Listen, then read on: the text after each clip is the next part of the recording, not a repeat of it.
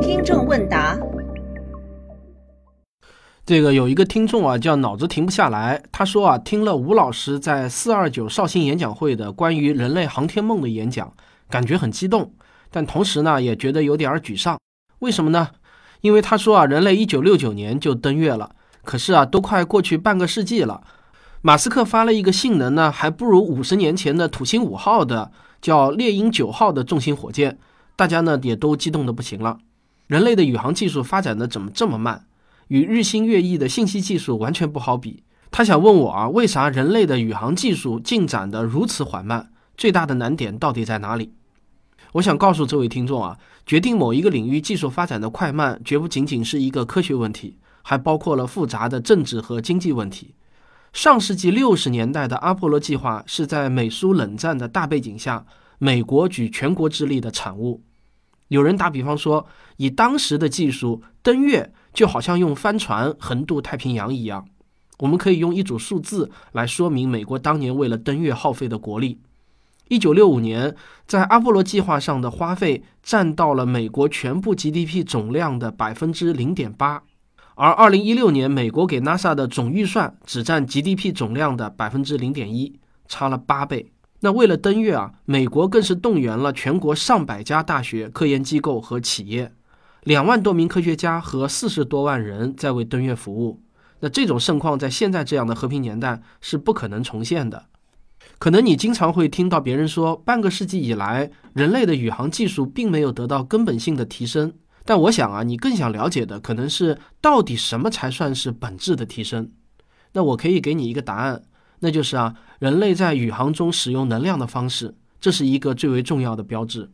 这有点像衡量宇宙中所有文明等级的卡尔达舍夫等级，用智慧文明能利用的能量等级来划分文明的等级。这半个多世纪以来啊，人类宇航中使用的能量的方式主要有三种。给火箭提供动力的呢是化学能，这种能量的利用效率是很低的。维持各种仪器工作的能量主要来自太阳能和放射性同位素电池。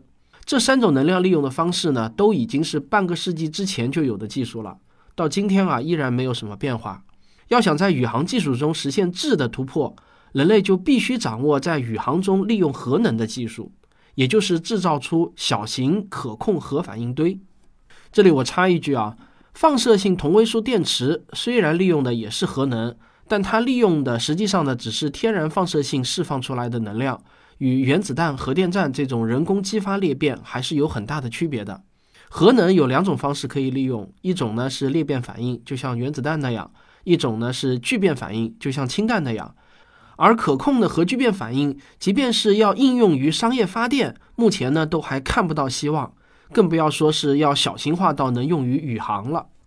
现在能看到希望的呢，就是小型化的核裂变反应堆。这个技术一旦突破，好吧，边上小学的红领巾广播开始了，咱们稍等一会儿。这个技术一旦突破并成熟。那么，人类的宇航技术又将迈上新的台阶。二零一八年的五月十五日，在《科学美国人》上刊登了一篇文章，标题是 “NASA 将利用核装置重回月球吗？”这篇文章啊，对美国现在的小型核反应堆的技术做了比较详细的报道。NASA 在这个领域已经努力了半个世纪，他们希望建造出能够在太空中使用的核电站。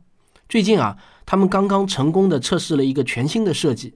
这被叫做千瓦动力 （kilo power），它很可能呢会成为小型核反应堆的新里程碑，有可能在未来的五到十年内完成首次太空飞行。千瓦动力是由 NASA 和美国的能源部共同开发的，是近四十年来美国唯一的全新的核反应堆。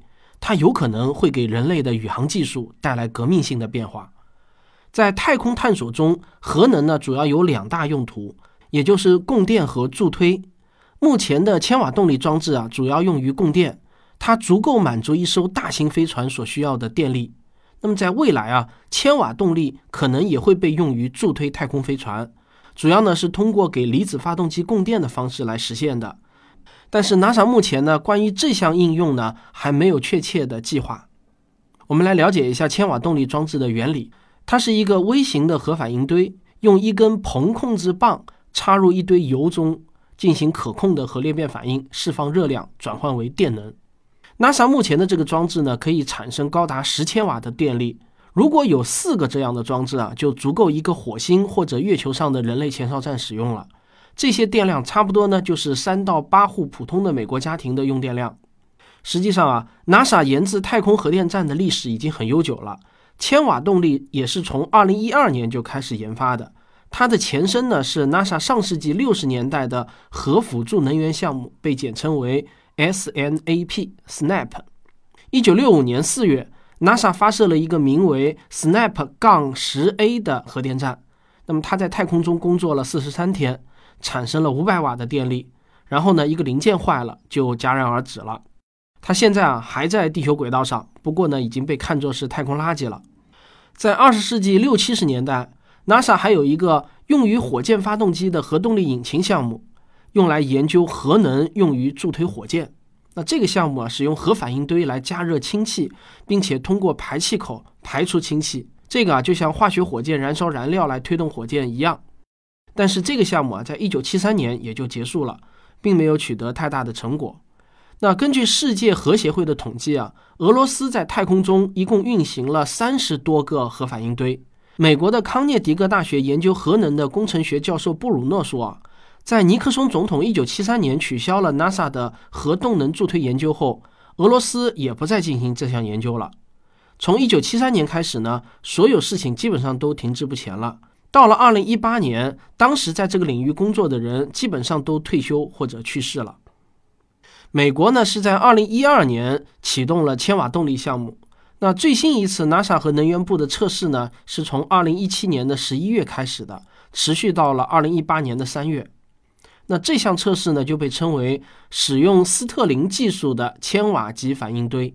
千瓦动力首席工程师马克吉布森表示，这次测试啊是在八百摄氏度的环境下进行的。测试地点呢是在 NASA 的格伦研究中心。千瓦动力一共产生了超过四千瓦的电量。NASA 和能源部的官员表示啊，由于运行方式的升级，千瓦动力比之前几代呢都来得更安全。使用硼控制棒和皮反射器，就可以让裂变链式反应啊能够被控制，甚至呢可以停下来。只有在反应堆远离地球以后，原子的分裂呢才会开始。这个项目的负责人啊是美国能源部洛斯阿拉莫斯国家实验室的帕特里克麦克鲁尔。他说呢，这个反应堆非常的安全，哪怕反应堆或搭载它的火箭在发射台上爆炸了，那它们中心位置的铀二三五也不会置人于死地。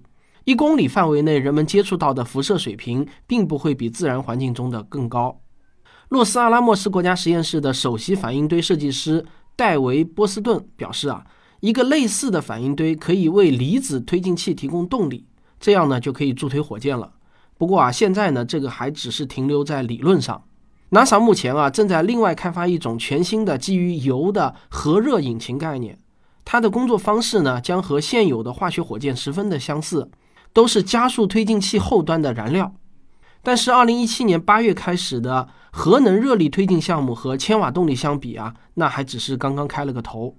也就是说啊，至少呢，就是利用核能来助推火箭这个研究计划已经开始启动了。但是到底我们人类需要多长时间才能有突破性的进展，这个呢，还真的是不好预测。总之，作为这个航空航天的爱好者吧，我当然是为这些科学家们祈祷。希望早日能够看到突破性的进展，但是呢，我们还是要说，千瓦动力这个项目呢，是向太空中应用核电站的这个目标迈出了非常重要的一步。再下一步啊，很可能就是在太空中测试反应堆了。